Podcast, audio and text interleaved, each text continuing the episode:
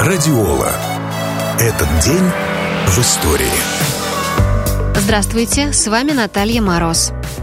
Бразильский футболист и тренер Луис Фелипе Сколари родился 9 ноября 1948 года в семье итальянских иммигрантов Бенджамина и Сесилии Сколари.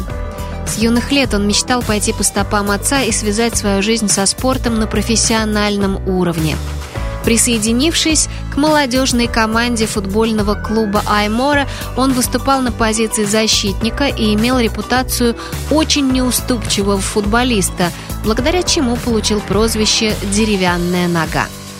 Завершив карьеру игрока, Скалари стал тренером. За 35 лет деятельности он успел поработать не только в Бразилии, но и провести несколько сезонов в чемпионатах Саудовской Аравии, Кувейта, Японии и даже Узбекистана, где в составе местного футбольного клуба выиграл чемпионат и Кубок страны. Но наибольшую известность специалисту принесла работа в Европе.